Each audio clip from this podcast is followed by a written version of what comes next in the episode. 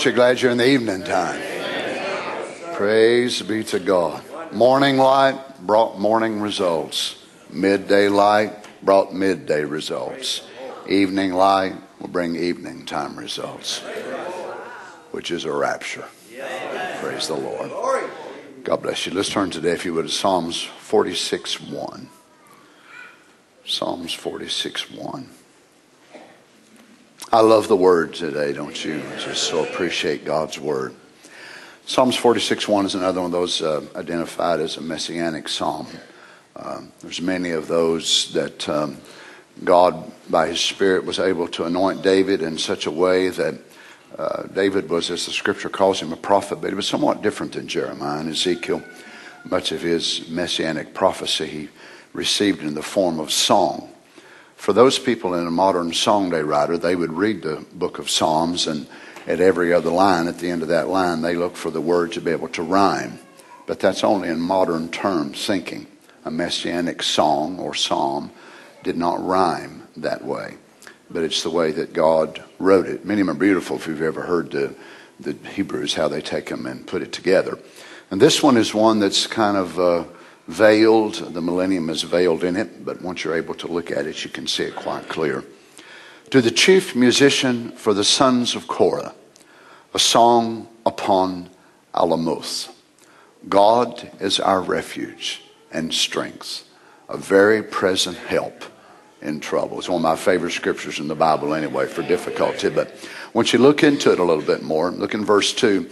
Therefore, we will not fear, though the earth be removed, and though the mountains be carried into the midst of the sea. Though the waters thereof roar and be troubled, though the mountains shake with swelling thereof. Selah. Now remember, this was actually sung. There is a river, the streams whereof shall make glad the city of God, the holy place of the tabernacles of the Most High. Praise God. Let's go. What do you say? Forget lunch. Let's just forget everything. Let's just leave. Amen. How many like to be remembered today as we pray? I've got several prayer cloths here that I'd like to uh, preach with and pray over today, Brother Jim Babb. Um, Sister Barbara Whitson's been really sick, had pneumonia and flu and coughing, and just really needs our prayers. Also, um, Harry's wife Karen, she was sick down in the meetings of Brother David's last week couldn't even attend the service and still not feeling well this weekend. Also, a brother from Kentucky, Brother David Duvall, his wife has also requested a prayer cloth. And you have a need today in your heart, your life before the Lord. Let's just take them there and knowing that we're not approaching some wood, a piece of stone, uh, some kind of God that's been man made, but the living God. Heavenly Father, as we approach you today, we are so thankful that we still have a mediator between God and man, the man Christ Jesus. We thank you, Father, that no preacher no priest, no woman, no president, no prime minister could have ever gone between God and man to be able to bring in the work of redemption. So you had to send an attribute of your own being called Jesus Christ, which we identify and know as the sonship of God. We are so grateful, Father, for what you've done. Now, today we approach you through the shed blood, through that given name to the family of God, the Lord Jesus Christ. You see the needs of your children as they were uplifted. Father, we want you to remember today, Lord, Brother Swanson, Brother David Swanson, his family, Brother Jim, Lord, and those that have lost the passing of our dear sister. We pray that you just help them and comfort their hearts. Lord, these prayer cloths that I hold in my hand today, dear God, we're just asking you in the name of Jesus that you would move for these needs. Lord, there was hundreds of hands that went up in this place today. It signified a need, a desire. We're asking that you would help us. We don't know how you do it, but we know that you could hear millions of people on the earth pray at the same time. You could hear them in every language and every dialect and you could understand every word they are saying.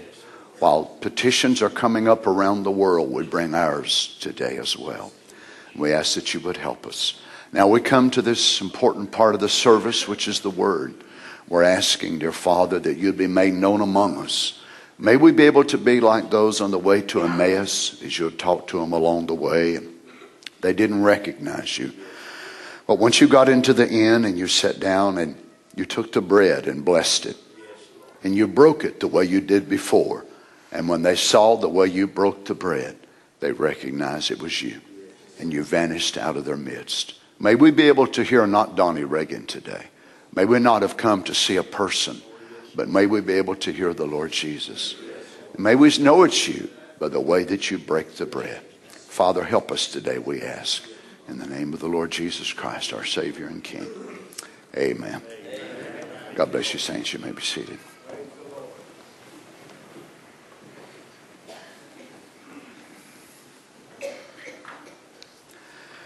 Out of all the honeymoons that's ever been had, we're looking at one that will never be replicated again. We're looking at one that historically there has never been anything quite like it. Taking it from the Song of Solomon, we know that it was a great thing when Solomon had been able to bring the little girl, the humble little shepherdess that he had found in the northern part of the land of Israel.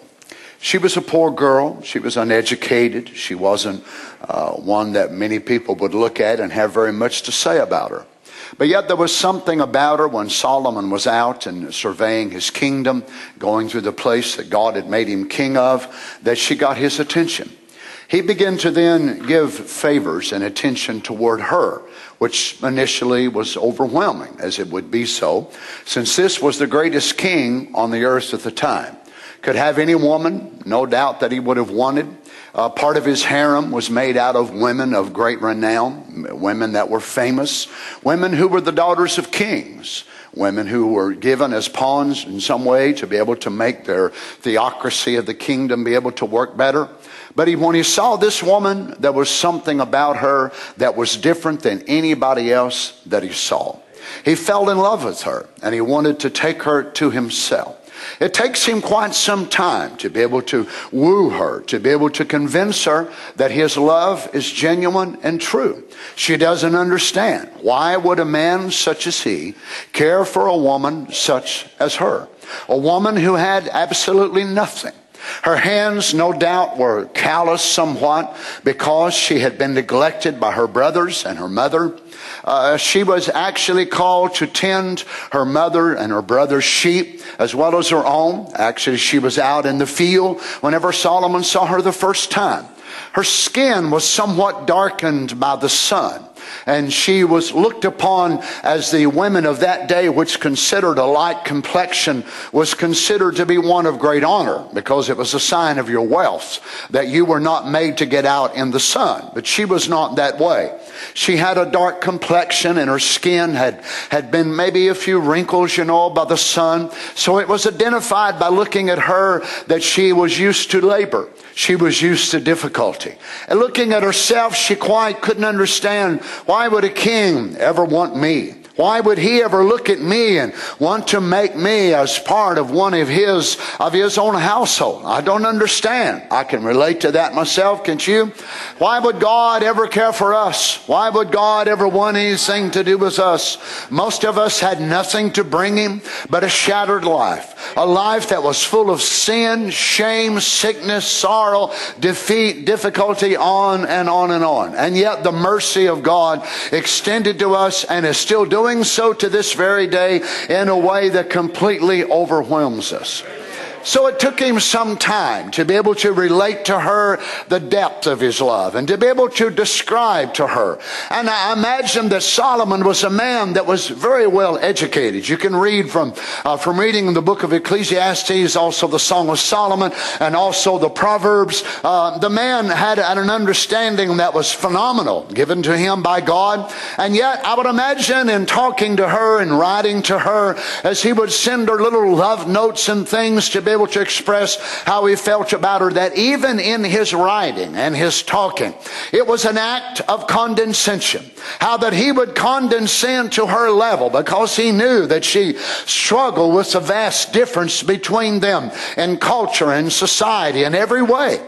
And he would no doubt condescend in even the words that he would use to write to her in a way that she would be able to relate. So we know that Solomon, when he would write, that he would write about nature and he would write about animals. And his, his, his literary ability was quite overwhelming. But yet you compare Ecclesiastes to the Song of Solomon. You, you compare the Song of Solomon to the book of Proverbs, and it's almost like it's a different author. That's why actually some of the theologians think that the Song of Solomon was written by a different man than that of Solomon. But they totally miss the revelation, but is written by the same man, but in the act of condescension to the love of his life. So to those who would read it, you can see why it would be so overwhelming. Can you imagine our God, our great King, if he would write a book, if he would write a book of his own depths of understanding, of his own knowledge of the perception of life. If he would write a book displaying his own great wisdom, no man on the earth that has ever lived would ever be able to understand probably past the first paragraph if he would write of his own wisdom, of his own understanding, giving the formulas of life, giving the acts and the laws of his own universe, even the great Einstein would not be able to rate. Stephen Hawking's, all the great, brilliant geniuses of our age would not be able to get past probably the greeting and the preface of the very first page. But yet, in order to convey his love to his sweetheart, he had a Bible written that he would call the Holy Bible. He would have it written by 40 different authors over a span of time that would cover 1600 years. He would have those men to live on different continents. He would have them cultured and raised in different societies. He would have some of them speaking Hebrew, some of them Chaldaic, some of them, uh, oh my, some of them Greek, some of them Aramaic, some of them Yiddish. Oh my. And he would do it all as an act of condescension in order to write this book in a way that even the common people would be able to receive him gladly. So what did he do? He did it in a way of condescension that you and I would be able to understand him. Even the authors would write about him as if though he were a man.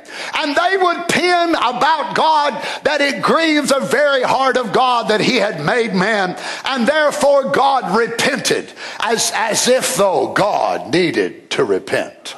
They would say so many things about him, and the prophets would prophesy about him in such a way that the readers of the book would try to understand is the prophet speaking about himself or is he speaking about another? You know, they could not understand and comprehend. So is it when you and I read of his blessed book, even to this day, that it takes inspiration from him to be able to comprehend what does it all mean? What is it all about? Is the story about himself or is it about himself and others? Is it about himself and others and an, an invisible kingdom and also a visible kingdom which is going to be made manifest? The millennium, do we need it? The amillennialists would say no. Uh, according to the amillennialists, the millennium is all spiritual. According to the post millennialists, they have a total different view.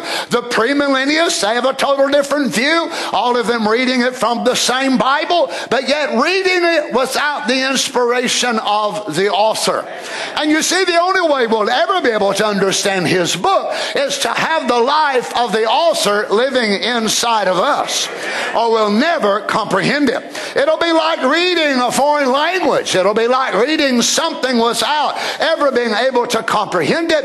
And we try to look at it from a natural perspective. So you have those who make the millennium totally spiritual. That's not just on the message, but you have many theologians who make the millennium totally spiritual. They spiritualize the temple. They spiritualize all the scriptures we've been reading. They spiritualize every one of them, the millennialist view. But we understand that the way the Word of God is written, much of it is spiritual, but much of it is natural. Now we know that God so desired in order to make it. Now the danger of making things spiritual that He wanted to be natural is that we are taking away from the expression of His attributes. Now He wanted to become tangible. He wanted to become personified in human form. He wanted to live in the realm of cosmic light and phosphorus and, and all of the cells and things around us. So whenever we take Him away from that realm, we're taking away from His desire to be expressed.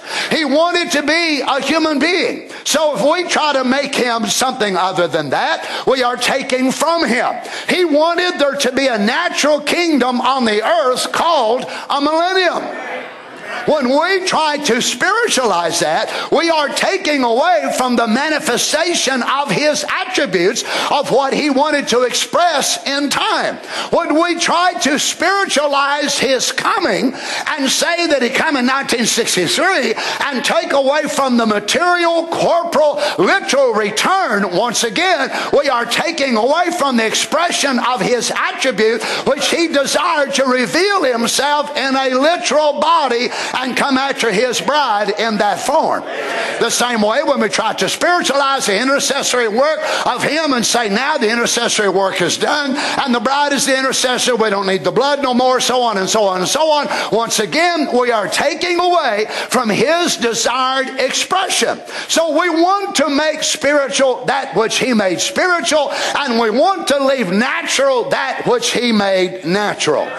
Praise the Lord. We believe in a spiritual birth. We believe in many things that are spiritual. But myself, I never want to be guilty of trying to spiritualize what God wanted to naturalize. Neither do I want to naturalize what He wanted to spiritualize. So as we look and study in the Word, then we must find this profound balance by which God helps us to be able to understand what is spiritual, what is natural, what is the mixture of the two. Now, as we looked at last night, that the millennium is actually the closing. Oh, hallelujah. The millennium is the closing of God's week of time, which has been on the earth that dropped down out of this circle of eternity. Now, the prophet called it a loop of time or a little hickey. So it dropped down out of that. Of course, when the Logos went out of the eternal, it's when it no doubt began. But as we look at it as far as man's time on the earth, the millennium will be the last increment of time of this week that God has laid out a week or 7,000 years. And God desires to close it out, and it will be a glorious closeout. It will be called the millennium reign of our Lord Jesus Christ. He will be identified as the Son of David. He will also come to this earth in a physical form. His bride will be here with him in physical form, and there will be the people of the earth that will be raised, they also will be in physical form. Now, notice again in Psalms 46, let's go back here to Psalms 46 2. I want you to read with me now and watch very carefully verses 2, 3, and 4. What we're going to find is the geological and the topographical changes which are going to take place on the earth as we go into the millennium. Now, watch Psalms 46 2. Therefore, we will not fear, though the earth be removed. Now, it sounds as if though something is going on, a great shaking, and though the mountains be carried into the midst of the sea. So something is going on on the earth, a great catastrophe as it was, that actually is moving part of the mountains into the sea. Now remember, the eighth day is when there will be no more sea, but in the millennium there will be sea. But the reason of this is so that Jerusalem Jerusalem and Mount Moriah, Mount Zion, might be the highest place on the earth in the millennium. Notice now in verse 3 though the waters thereof roar and be troubled, though the mountains shake with the swelling thereof. So part of the mountains are being pushed into the sea, part of the mountains are shaking. No doubt the boulders are crumbling down, the waves are roaring, the waters are pitching and turning on. What is it? It's actually getting ready for the millennium. Now notice then he jumps over and he breaks into the temple by which will be erected or built on Mount Moriah. And he says, There is a river, the streams whereof shall make glad the city of God, the holy place of the tabernacles of the Most High. Now remember, there will come a great river. You remember the Garden of Eden, of course. There was four rivers that come out and formed into a head. And they went one way, another way, another way, another way. Havilah, the gold was, the gold was good there. The Tigris, the Euphrates. But here when we come to the millennium, the river will come out from under the throne, which is in the temple city. And there it will make a gigantic impulse of river and it will come and go toward the east, the under part of the sea, and they'll go toward the Mediterranean and the Dead Sea, east and the west, and out of there it makes the city of God glad. Actually, the Dead Sea, which of course nothing lives in it but just certain bacteria and certain microorganisms now, but there the Dead Sea will actually come to life so much that fishermen will go there to fish according to what the prophet said in the Old Testament. Now, notice verse 5 speaks about the coming of our Lord Jesus to defend his people in Armageddon. God, in the midst of her, she shall not be moved. God shall help her, and that right early. Now, watch verse 6 as it tells us of the rage and the trouble among the nations. The heathen raged, and the kingdoms were moved. He uttered his voice, the earth melted. So, what are we doing now? We're looking at the end of the tribulation and we're fixing to usher in the millennium. And he's closing out with the wrath of God upon the Gentile nations. Verse 7 and 8 tell us about the Messiah going to take up residence inside the city. The Lord of hosts is with us. The God of Jacob is our refuge, Selah, which is a musical break in the music as they're singing the song. Come behold the works of the Lord what desolations he hath made in the earth. Now, here we're winding up with the Armageddon being finished. The earthquakes are consummated, and the rivers and all have got out of their banks. Oh my, it's absolute total turmoil on the face of the earth. And we're looking at the earth in such a chaos. But God must bring it to this chaotic state in order to birth a millennium out of it. Oh my. Notice, come behold the works of the Lord, what desolations he hath made in the earth. Now notice what he's also going to do in verse 9, in that he will make, make all wars to cease and destroy the weapons. He maketh wars to cease unto the end of the earth. He breaketh the bow and cutteth the spear in sunder. He burneth the chariot in the fire. Notice verse 10. Be still and know that I am God. I will be exalted among among the heathen. I will be exalted in the earth. Verse 11, the Lord of hosts is with us. The God of Jacob is our refuge. Selah. What a song. Praise be to God. Now you imagine when he comes upon the earth and the Mount of Olives is split in half, as we read last night, Zechariah 14 1. That great tumult will come upon the earth. And the majority of the people of the earth, oh my, what a terrible time it's going to be. I mean, all, all that are alive will be killed. And then we'll go into this destructive cycle to where the earth's atomic power, when the earthquakes and all these things that'll happen. And then we will enter into the lull before the millennium. So all the people will now be killed. Those creatures of time which have lived upon the earth and come up against the holy city, they will be killed. Everyone will be annihilated, but there must be a resurrection.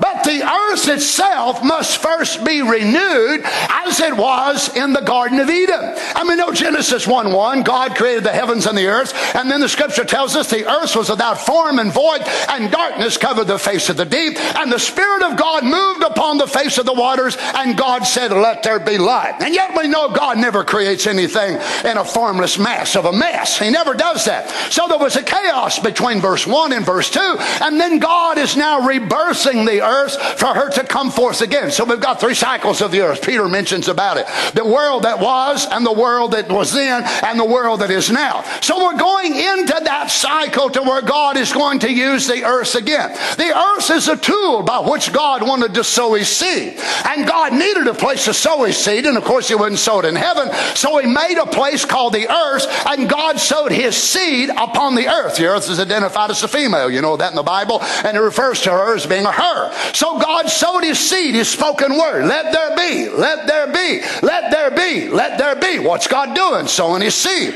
And yet, whenever this chaos come upon the earth, and something happened to the earth, and this vast and this mess that was there, water covered the, over the earth, and the atmosphere was dark. But what did God do? God rolled back the clouds and the fog and the mist, and the sun, which was already there, began to shine. The prophet tells us in the fourth seal, I believe the seeds were laying there from some former or some other civilization.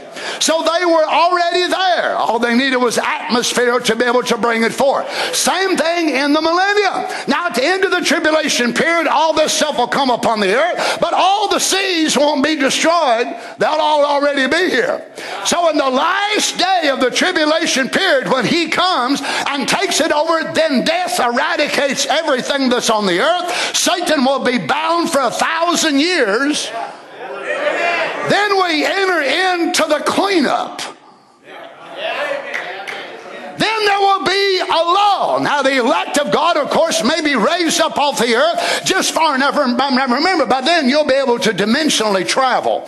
So you can travel like a thought. So actually, all they have do is think about it, and we're pulled up off the earth high enough into another realm as far as sphere of miles. It could be millions of miles away, but you're not really that far away because it's a dimension. So you move up into that realm, and then all of a sudden he goes to moving upon the earth again as he did when it was rebirthed long ago. And the Spirit of God begins to dry up all the mess that's there and the waters and, and the seas and so on and the volcanoes that are that have pushed out and the earthquakes. And then we see this gigantic mountain go to raising up over in Jerusalem because there the house of God will be built.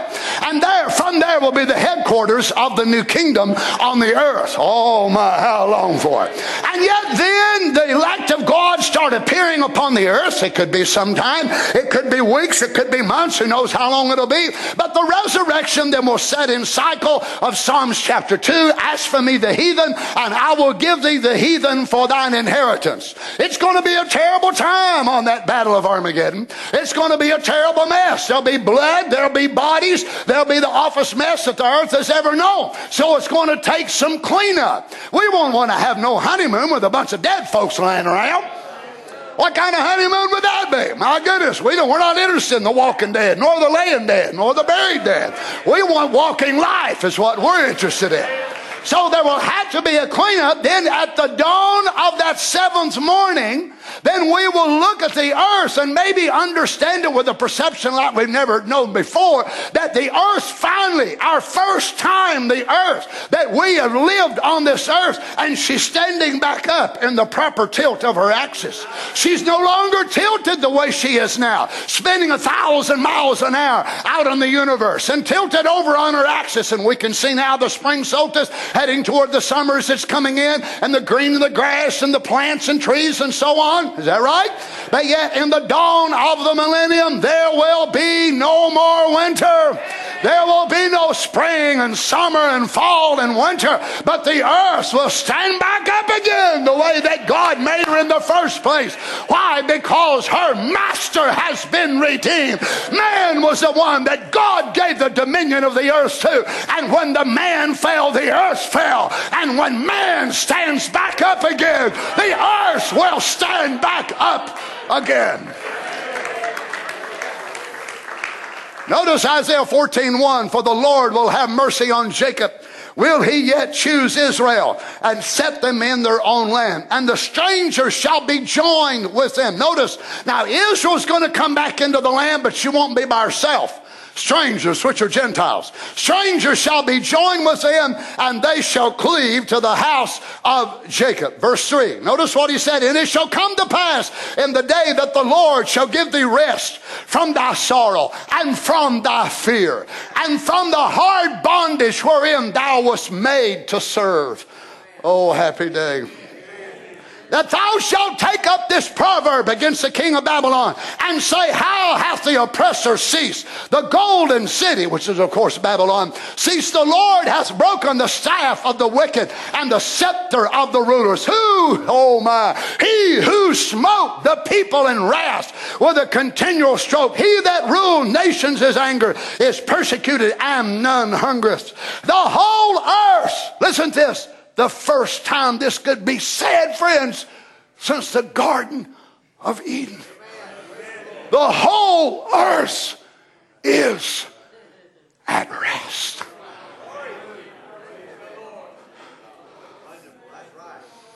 Oh, praise God. It ain't been at rest since Adam and Eve in the Garden of Eden. It ain't been at rest since that squatter, the devil, moved in and took it over. But it shall come to pass that one day Jesus, the archangel, who knows exactly who it'll be, but there'll be a voice that'll stand up and say, The whole earth is at rest and is quiet. They break forth into singing. Amen. Can you imagine those of us as the elect of God standing there in glorified bodies? And when we hear the announcement being made, the whole earth is at rest, and we will raise our voices in a chorus that's never been heard on the earth before. Hallelujahs that'll make the leaves shake on the trees as the saints of God begin to say, Amen, Hallelujah, praise be to our God. He has brought to pass His word. This day, this scripture is fulfilled. The whole world is at rest.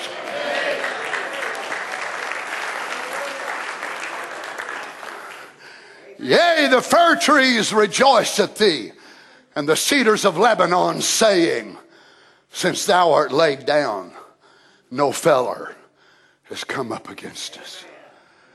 Imagine trees will start talking in the millennium. They're talking now, you just can't hear them. The whole creation is groaning right now. Notice Isaiah 24 23. Then the moon shall be confounded, and the sun ashamed, when the Lord of hosts shall reign in Mount Zion and in Jerusalem and before his ancients gloriously. His ancients, which are his children, they have now entered beyond time. Glory be to God. They are considered ancients. Why? They're kin to the Ancient of Days, of course. Now, watch the triumphs of the kingdom age. Isaiah 25, 6. And in this mountain shall the Lord of hosts make unto all people a feast Praise God. Of fat things. A feast of wines on the lees. Of fat things full of marrow. Of wines on the lees. Well refined. Notice how this feast is going to be gathered. In this mountain shall the Lord of hosts make unto, notice, all people. God's going to give a feast. Amen. a feast of fat things, a feast of wines on the lees. Now, the word lees, L E E S, is actually the dregs in the bottom of the container. It's actually part of the skins and part of the grapes before it's filtered. From there, that's where you get your finest, strongest wine. But yet, whenever you keep on pouring it through the, the silk or the cotton, the cloth, and be able to take out the dregs or the lees, and it becomes weaker and weaker. So out of the lees, he's saying to his people, I will give you of the greatest victory man has ever known. Nothing will be watered down in the millennium to make it go a little farther because the great provider is in our midst. We won't need welfare. We won't need social security checks because there ain't going to be no saints there and all crippled up bodies. Praise God. There won't be no glasses. There won't be no optometrists. There won't be no surgeons. There won't be no hospitals. There won't be no ERs. Notice the blessings of the messianic kingdom. Now, you've got to understand, whenever the, the Hebrews would have heard this, they identified a feast with the kingdom age. So they're not just thinking about a big, large spread. You know, there's a bunch of beans and taters and maters and cucumbers and chicken and pork and this and that and the other. They identified a, a spread like this as a kingdom. So when the feast was being portrayed to them, they identified it as a kingdom. You imagine them scholars and the doctors of the law, when they heard the Lord Jesus saying that a certain man, his, his son got married, Matthew 22, a certain king made a feast for his son. Them Jews that knew the Old Testament prophecies and the law, they knew his reference was to a kingdom. It made them so angry they said, Who are you? You're born over here in Nazareth and you're talking about a kingdom. Oh my, they couldn't stand it. But it was the king himself talking about it, so I reckon he'd know what he's talking about. Now notice, oh my, he tells us then that, and again, Isaiah, Isaiah 25, 7, he will destroy in this mountain the face of the covering cast over the people. And the veil that is spread over all nations, the thing that's hindered them, the things that's kept them from the reality of God, God will annihilate it. Amen. Verse 8, he will swallow up death in victory. The very first reference to the abolition of death in the entire scripture. The very first place in the Bible that God says to death, just to let you know, I will destroy you. He will swallow up death and victory, and the Lord God will wipe away tears from all faces. And the rebuke of his people shall he take away from all the earth, for the Lord hath spoken it. Amen. And it shall be said in that day, after he abolishes this death. Notice, glory be to God after the, the enunciation of Isaiah saying in verse 8 that he will abolish death, then notice verse 9, and it shall be said in that day, Lo, this is our God. Whatever we know, He's moved into that cycle and abolished death. Only God can destroy death.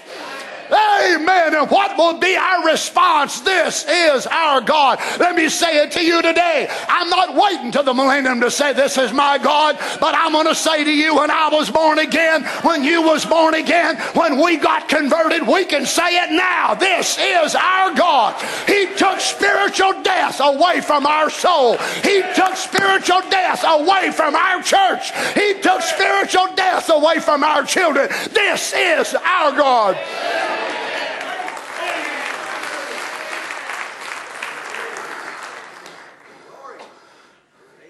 And if you'll notice, all these folks that said this was oneness people because they didn't say this is one of our gods. They said this is our God. Now, if money's yours, then let money destroy death. If cigarettes, pride, alcohol, whatever more is your God, then let it destroy death. Let it prove its power. Many people died, but only one man died and raised himself back up again. Amen. Amen. And it shall be said in that day, Lo, this is our God. Here's a sign of saints. We have waited. We have waited. That's the story of your life. You wait through sickness. You wait through difficulty. You wait through disappointment. You wait when you pray and you pray and you ask God to move. Sometimes He says yes, sometimes He says no, sometimes He says wait a while, but you wait anyway. This is an attribute of the real people of God. If God says wait, if we respond to his attributes, we wait. This is what we do. We believe, but we still believe while we're waiting. We are still trusting while we are waiting. And here they are uh, identifying the very epitome of their souls. We have waited. What are we doing today? We're waiting for the rapture. We're waiting for our children to come in, waiting for our loved ones. We are waiting for our Lord. We are waiting for the millennium. And when the millennium starts, we will stand up and give testimony and say, This is our God. We have waited for him. I've waited decades of my life. I've waited years of my life the way you've waited years, and we will continue to do so. We have waited for him. He will save us. This is the Lord. And they, they thought it was so good, they just say it again. We have waited for him. And we will be glad and rejoice in his salvation.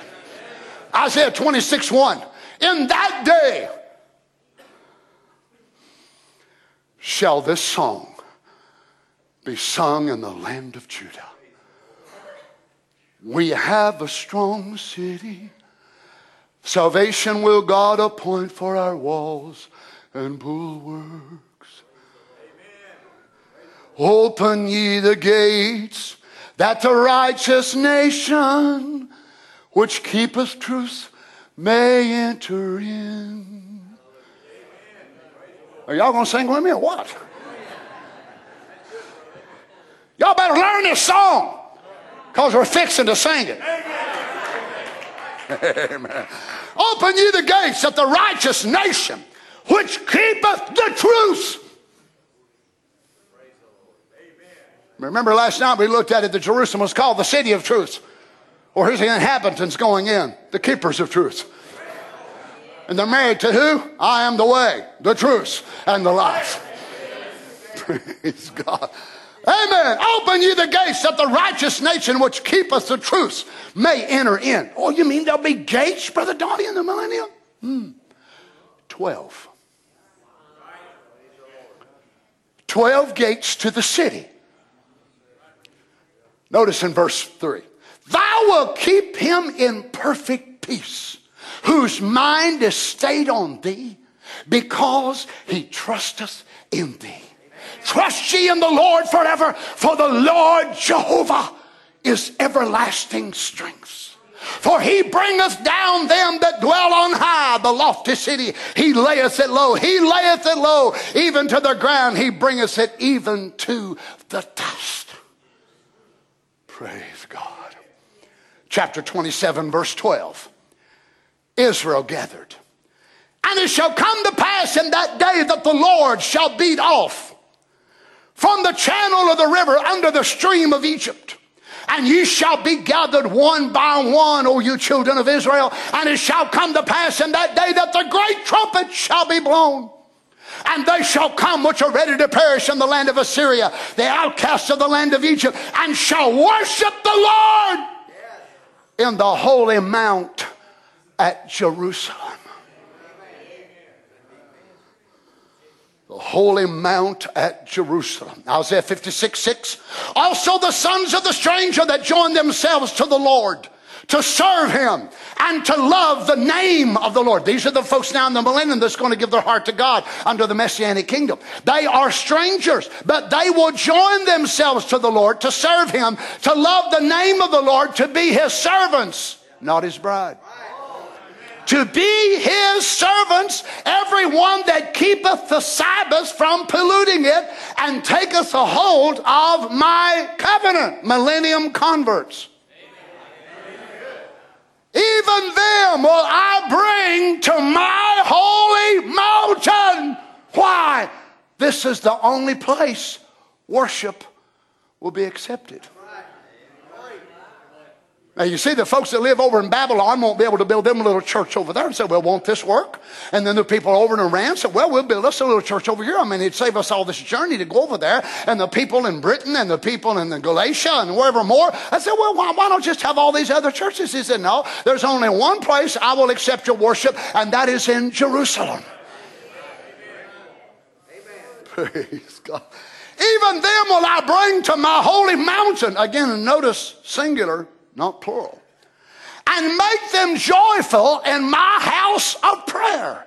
Their burnt offerings and their sacrifices shall be accepted upon mine altar, for mine house shall be called a house of prayer for all people. And isn't it amazing? The king of the millennium stands there in the temple of Jerusalem, the second temple, and he tells them, he said, You bunch of thieves and bunch of robbers, did not my father say his house would be a house of prayer? Here's the king of the millennium quoting millennium scriptures. Notice Isaiah 56 8, the Lord God which gathereth the outcasts of Israel saith, Yet will I gather others. Amen. I'm one of them. I will gather others to him beside those that are gathered to him. There you go, friends. Isaiah 65 17, for behold, I create new heavens and new earth. Now, listen to me carefully so you don't misunderstand me. The millennium now dawned. It enters into the preliminary stage or the forerunning of the eighth day. As I mentioned it to you last night, the beginning of Pentecost 2,000 years ago was the heralding or the opening of what was termed in the Bible the last days. The last days began at Pentecost. The term last days started being used there in, the, of course, the New Testament, and it goes right on down. So the heralding of the baptism of the Holy Ghost began this time frame called the last days.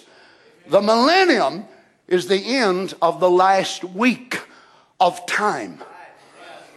God already starts reflecting his new created position in the eighth day while it's still yet in the cycle of the seventh day. Don't let that stagger you. We're, we're already there as far as our souls today. Our souls has moved into eternity. Our soul with the baptism of the Holy Ghost is where? It's not in time. It's already in the eighth day. Oh my. So notice God says, Behold, I create new heavens and new earth, and the former shall not be remembered, nor come into mind. So the seventh day already starts merging from the supernatural realm, which could not be seen, to the natural realm, which is becoming tangible, and the eternal glories of the eighth day are starting to come together in what? The seventh day, the millennium. So got a little bit of Luther, a little bit of Methodist, a little bit of Pentecostal, a little bit of this, that, and the other, and winds up in the seventh day, which the ministry of the seventh angel gathers all the loose ends and so pointing, pointing the bride toward what? Her future home, the eighth day. So in the seventh day, the millennium, it will be the beginning of the end of the last week by which God will eradicate time and pull it back up into the loop of eternity again. Oh my, think of it. Oh, hallelujah. Notice, but be glad. Isaiah 65, 18. But be glad and rejoice forever in that which I create. For behold, I create Jerusalem, a rejoicing, and her people a joy. God will create the inhabitants of Jerusalem a joy. And I will rejoice in Jerusalem and joy in my people. Almighty God, Almighty God will rejoice. Praise God.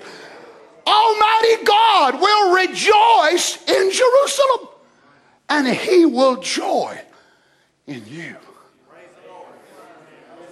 As a matter of fact, he'll even sing over you.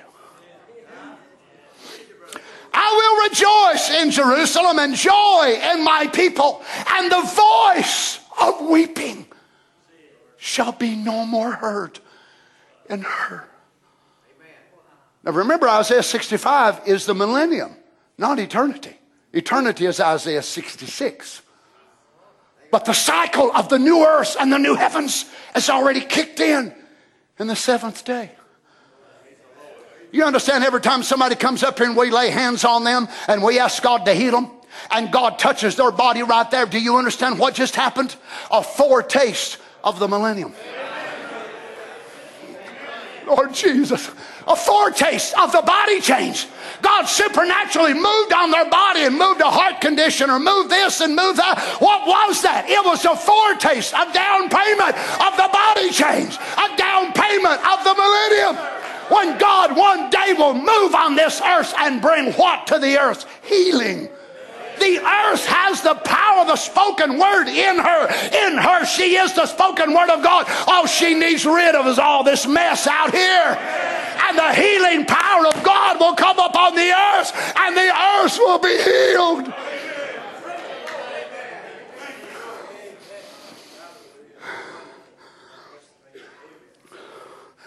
There shall no more be thence an infant of days, nor an old man that hath not filled his days, for the child shall die a hundred years old. But the sinner, being a hundred years old, shall be accursed. They shall build houses and inhabit them. They shall plant vineyards and eat the fruit of them. So, for those of you that thought you were just going to float around on a cloud, playing a harp or a guitar, get in your mind the Garden of Eden. When God tells Adam, till it, work it, keep it. This is what the millennium will be to us. The earth will be returned to its initial fertility. The Bible says the moon, the sun rather, will be seven times hotter no doubt tilted on the axis. You know it's a strange thing as well as I do that even though in the wintertime the earth itself, the earth itself is closer to the sun than it is in the summer. You didn't know that? Yes. 93 million miles, something like that. Yet in the wintertime, as far as the earth itself, the body of the earth, the mass of the earth, is closer to the sun than in the wintertime than it is in the summertime. But why is the temperature not the same? The tilt on the axis. How is it you've got the baptism of the Holy Ghost and you love God with all of your heart? Why is it you can't get closer to God? Why is it that you seem like you reach a spot and you can't get beyond that spot? What is it? You're tilted.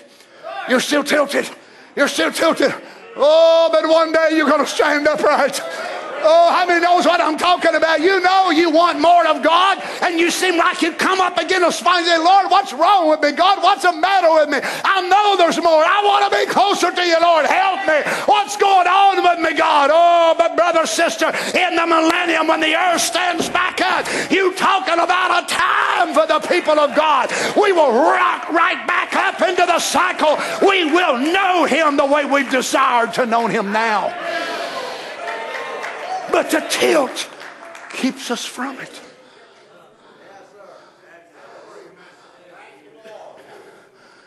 You know what I'm saying? Y'all ever have those tilting experiences in your life? Other folks around you just shouting their shoe heels off. They're just praising God, and you're standing there as cold as a tater. You don't feel nothing. You don't feel absolutely nothing at all. You say, God, don't you love me no more? God, you forgot my address. God, you forgot my phone number. You don't know where I'm at. Well, we go through those cycles in our life. Life is made that way under the law of contrast. In the millennium, the law of contrast will be annihilated. Can I have a little more time? They shall build houses and inhabit them. They shall plant vineyards and eat the fruit of them. You imagine a glorified body eating grapes. You said that's crazy. Well, Jesus didn't think it was. He ate some fish and honeycomb.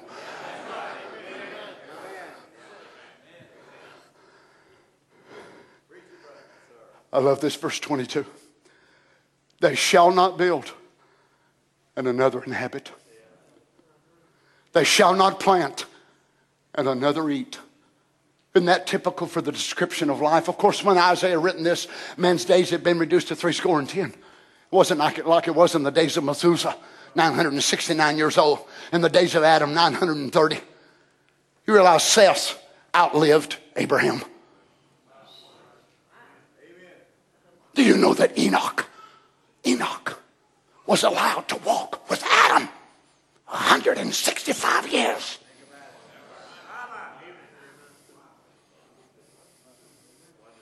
Let me not get started on that. but what's Isaiah give? He's it around. He sees his daddy, maybe his uncles, his grandpas, that they work and they labor to make a good living. About the time they get to the spot in life where they can enjoy it, they die. If you, you know how you look at it, maybe even your parents or your grandparents, and they worked and they labored to try to get a good living set for you and for them. And when about the time you get it, cancer strikes them or something hits them. But God said, Isaiah, let them know I'll break that cycle in the millennium. They'll not plant their house and then they get it real nice and real comfortable. And about the time they get ready to move in, they die and somebody else gets the house. Let them know, Isaiah, when they plant their vineyard, when they plant their garden, they'll not plant it and somebody else come in. There won't be no repossession there because there won't be no mortgages. There won't be no credit cards. There won't be no monthly payments. Come on, saints. Oh, praise be to God. It will be a system so far beyond our own, it's hard for us to even comprehend such.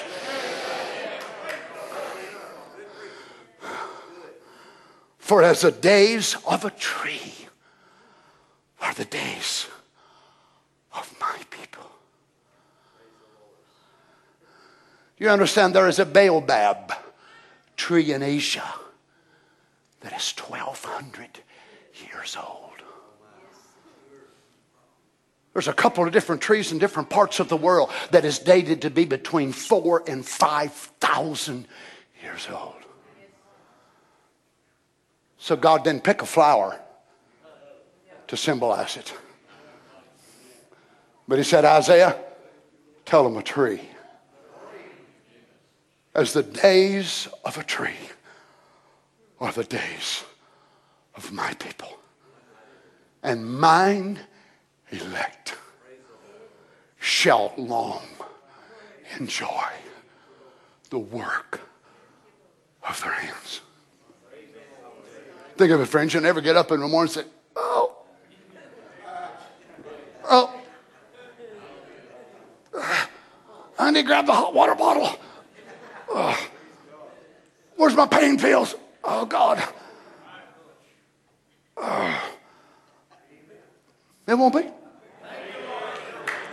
You never get up in the morning and say, Did you sleep well? That's the only way you can sleep if we sleep there. How was your day? Perfect. Like the day before, the day before, the day before, the day before, the day after, the day after, the day after. It's perfect. Every day is absolutely, completely perfect. It's wonderful. They will not hurt nor destroy in all my holy mountain, saith the Lord. As I said last night, nobody will say anything hurtful to anybody else. Nobody will ever get their feelings hurt. Lord have mercy.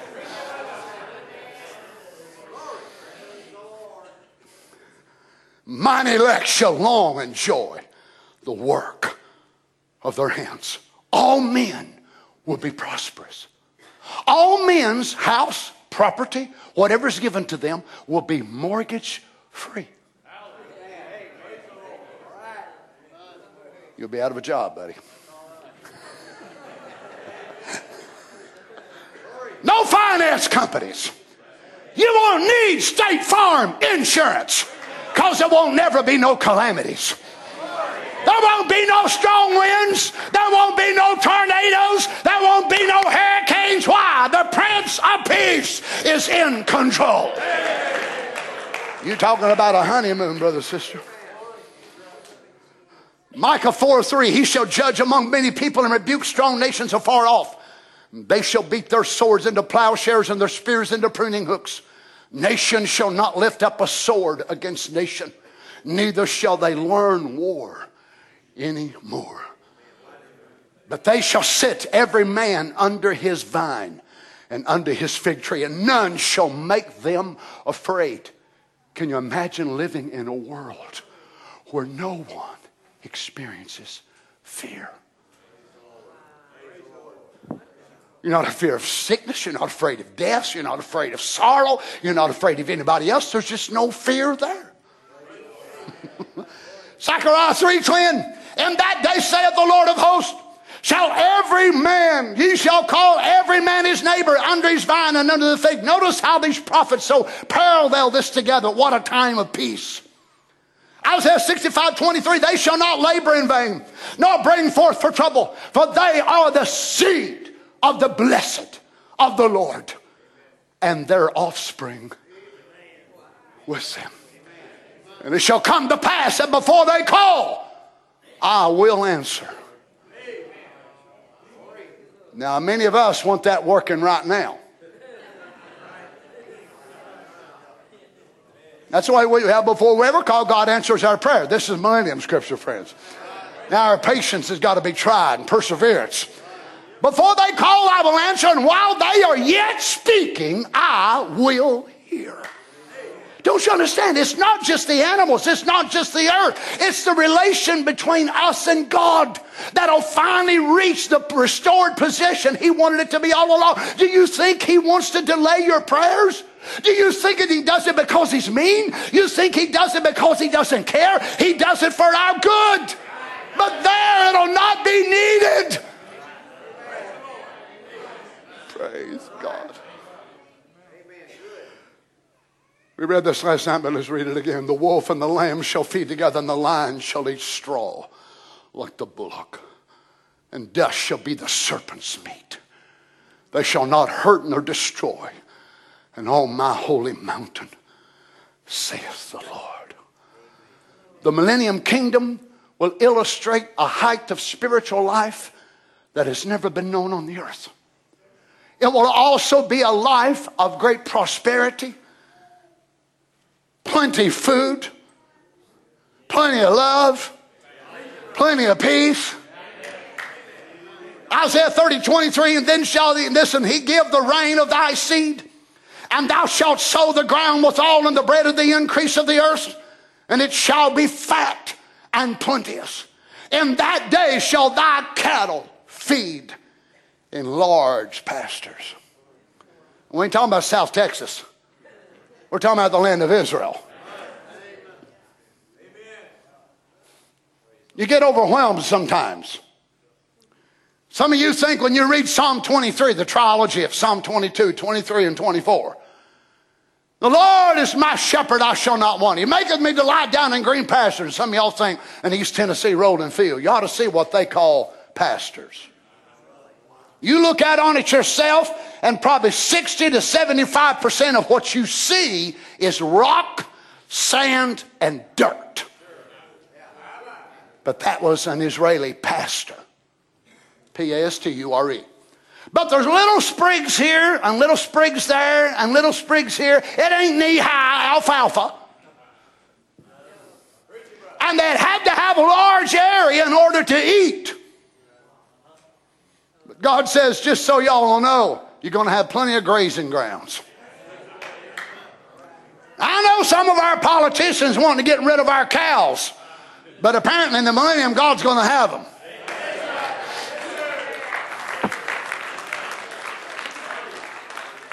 The oxen likewise and the young asses that ear the corn shall eat clean provender, which hath been winnowed with the shovel and with the fan. Isaiah 35, 7. And the parched ground shall become a pool, and the thirsty land springs of water in the habitation of dragons, which each lay shall be grass with reeds and rushes. And the highway shall be there and a way, and it shall be called the way of holiness. The unclean shall not pass over, but it shall be for those, the wayfaring men, though fools, shall not err therein. Again, the millennium. The heathens will be raised. The American Indian, the Muslims of different ages that did never hear the truth. Lord. The millennium has a resurrection on each end. It's open with a resurrection and closed with one.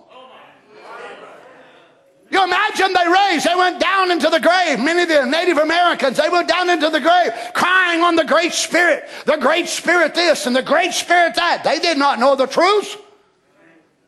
In the millennium, they will raise up. You imagine them standing up on the plains of South Dakota and Wyoming and Nebraska and them places out there, and they'll look and say, Where in the world am I? Maybe one of you brothers will be commissioned to go over and tell them, You have been raised in the land of the millennium. That great spirit that you prayed to for all those years is the Lord Jesus Christ. I am sent as one of his sons, an ambassador of his kingdom, to tell you you have been given a space of a thousand years for you and your people to live. Praise be to God. You will be expected to be in church next Sabbath.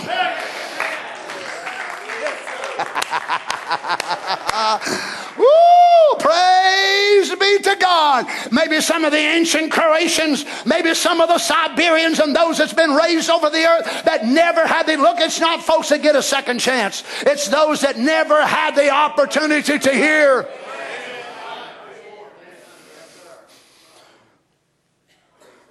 Though they be a fool, the way will be so plain explained by the ambassadors of the Messianic kingdom, they will not be able to err therein. No lion shall be there, nor any ravenous beast shall go up thereon. It shall not be found there, but the redeemed shall walk there. And the ransomed of the Lord shall return and come to Zion with songs and everlasting joy upon their heads.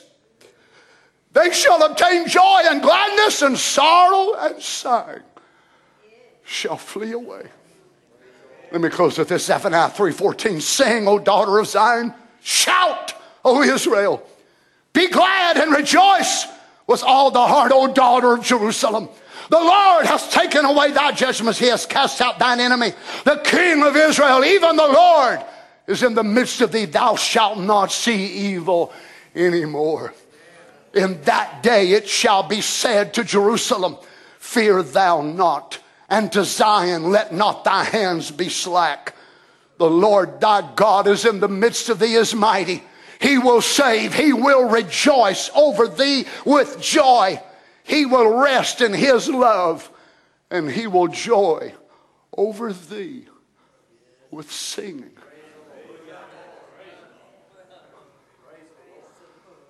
God singing a love song to his people.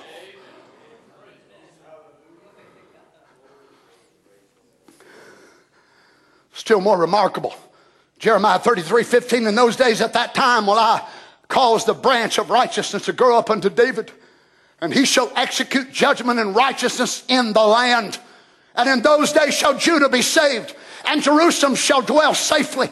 And this is the name wherewith she shall be called the Lord our righteousness, which is Jehovah Tsidkenu.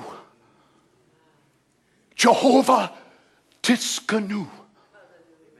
So Jerusalem will be called the Lord is our righteousness. He and the city and the people in the millennium, in the millennium, will become so one. The city will take on his name.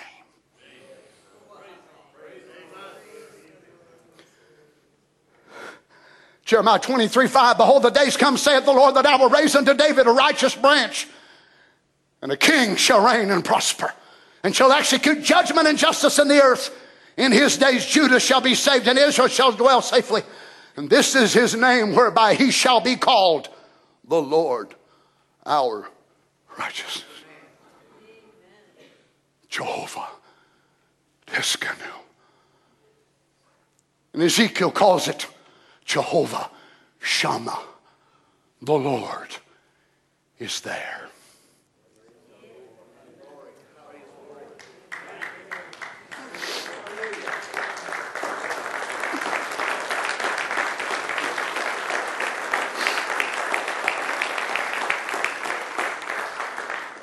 Let me read a couple more scriptures. You rest yourself there, Brother Daniel. Ezekiel 43 7. And he said unto me, Son of man, the place of my throne and the place of the soles of my feet. Can you imagine? God with feet.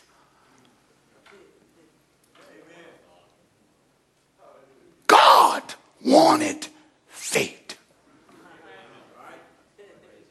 This is why you ain't taking it from me. It is the desire of my God to want a human body that he could call his own.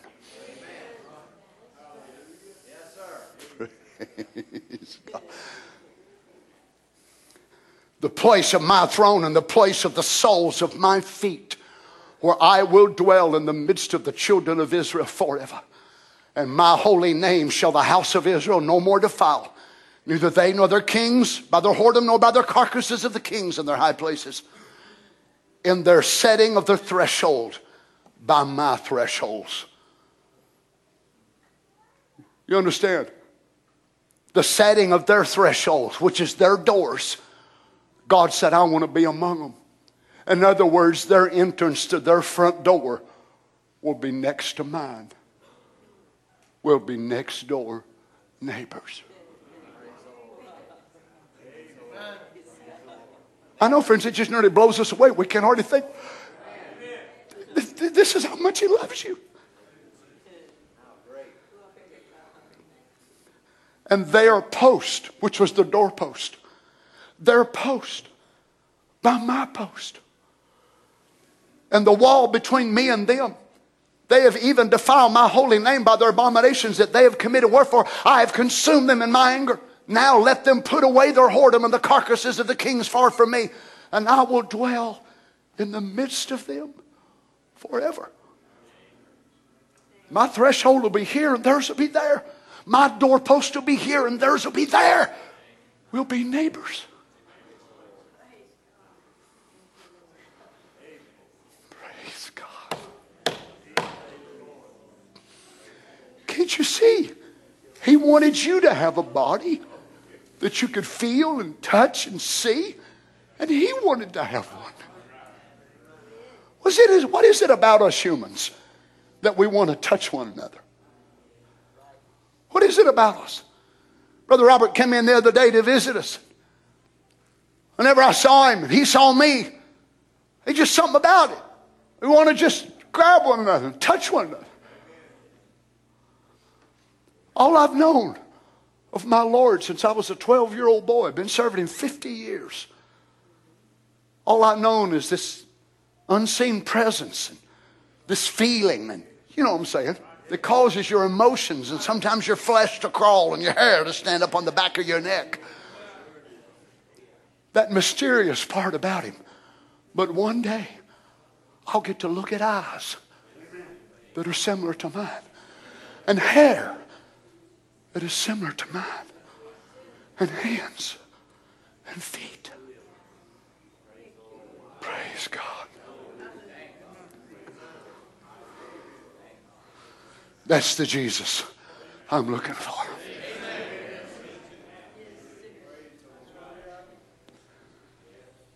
He said, Ezekiel, tell them when the millennium dawns, I want their threshold next to mine. And I want their doorpost next to mine. Let them know, Ezekiel, my glory is departed. You saw as, as it left the river. You saw over the river Chebar. You saw the man's draped, draped in, in, in bronze. You saw it the glory left. But tell them, Ezekiel, it's coming back. It reminds me that sad day as God went running through the Garden of Eden looking for his son and he couldn't find him. Oh, he knew where he was. When he finally come out from behind the bushes and God went over and killed a lamb and pulled the skin off of it, threw it over to his son and daughter, and behind the bushes they were sitting there trembling, shaking, quivering. And God demanded that they come out. Then God told him, Leave. Get out and don't come back. I can see her as her head leans over on his chest, her blonde hair hanging down over his chest and his arms, her tears falling out of her eyes. But this time his is now falling out as well, running down, falling on her hair as they mingle together and they mingle with the blood on their bodies from the innocent sheep. As they're walking out in the bloody sheepskin hitting their legs. As they walk out, and Papa looked at it and he said, I can't take it. I can't take it. So he comes down in front of them and he gets down in front of them and stops. He says, Stop. Stop. I promise I'll bring you back. Oh, God.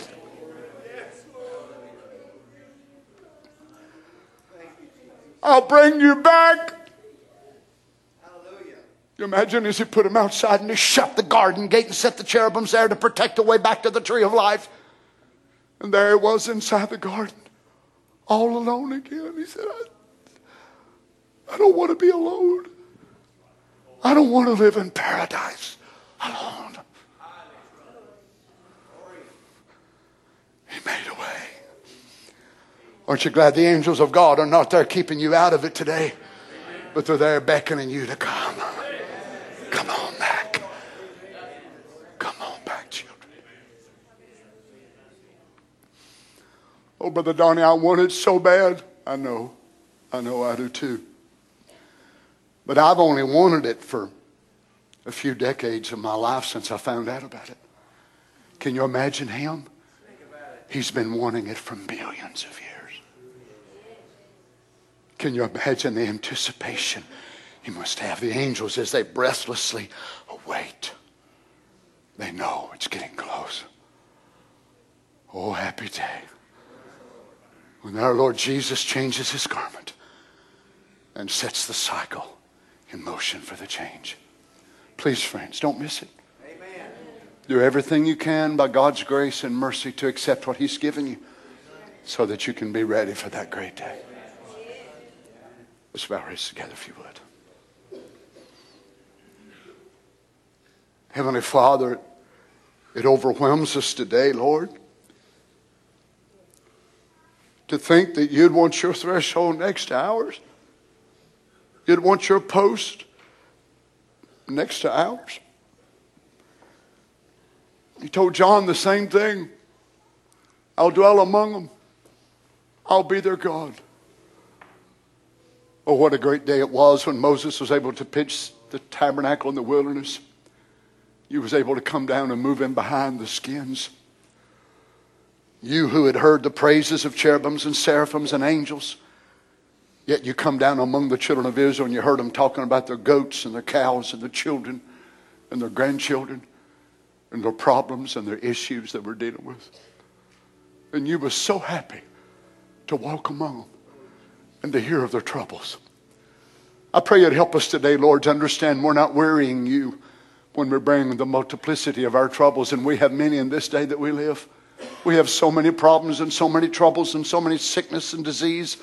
But Lord, help us to understand we do not weary you by bringing them to you over and over again. You want to be the one that we go to.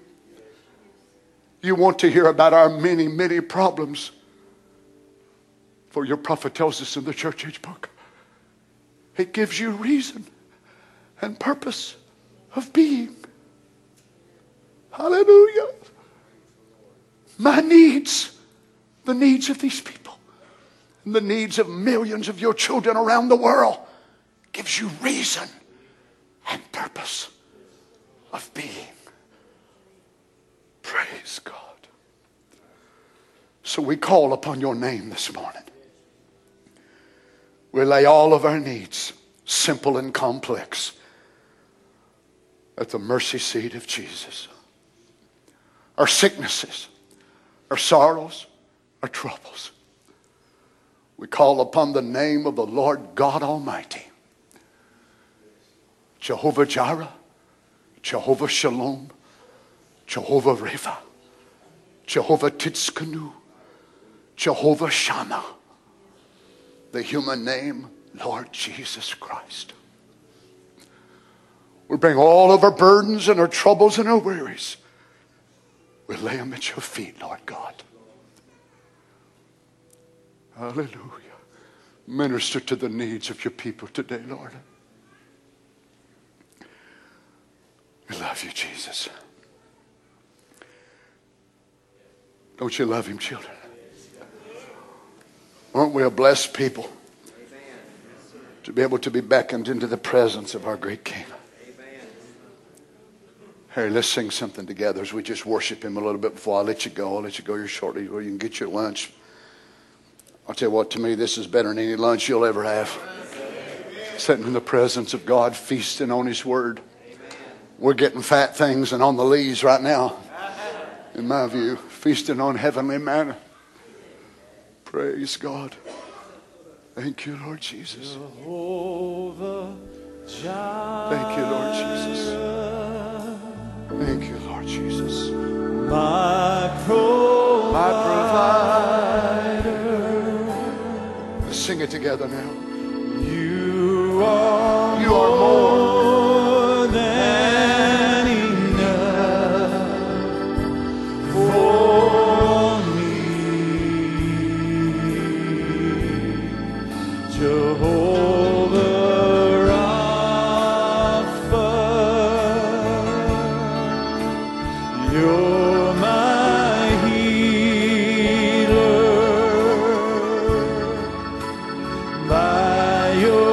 strive.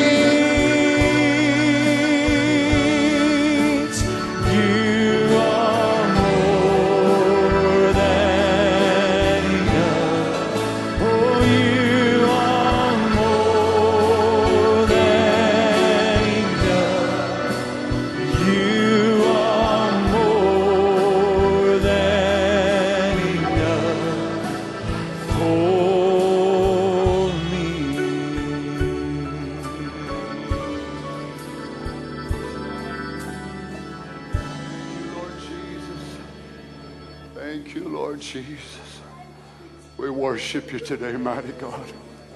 Hallelujah, hallelujah. We worship you, Lord. We worship you, Lord. Think of it, friends, when there'll come a day when it won't just be us singing to Him, but Him singing back to us. Oh, my. Praise God. Amen. Let's bow our heads together, if you would. Father God, thank you for this day that you allowed us to be together. Lord, as we look out and we see the days warming and the grass turning green, the little trees putting out their buds and the daffodils breaking the ground, the forsythia bushes starting to bloom. Lord, this cycle has been upon the earth now for many millennia. Praise God. But we know very soon that cycle will be broken. The earth cries. We don't hear her, but she cries and groaning in relief. One day she'll sigh and sigh and cry no more. And the sons of God will stand upon the earth in their restored form. Help us, Lord Jesus. Encourage your people. Bring healing. Bring strength, Father. We love you, Lord. Thank you for the service today. Go with us now, Lord, as we go our separate ways. Watch over us. Keep us by your grace, we ask, Lord. In Jesus Christ's name. God bless you, saints. See you, Lord willing, Wednesday.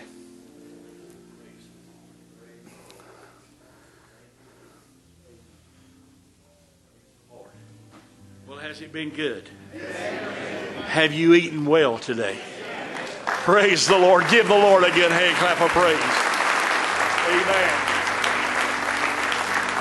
Praise the Lord. Remember service here Wednesday night. Let's come back. We'll do it all over again. Shake hands with somebody today.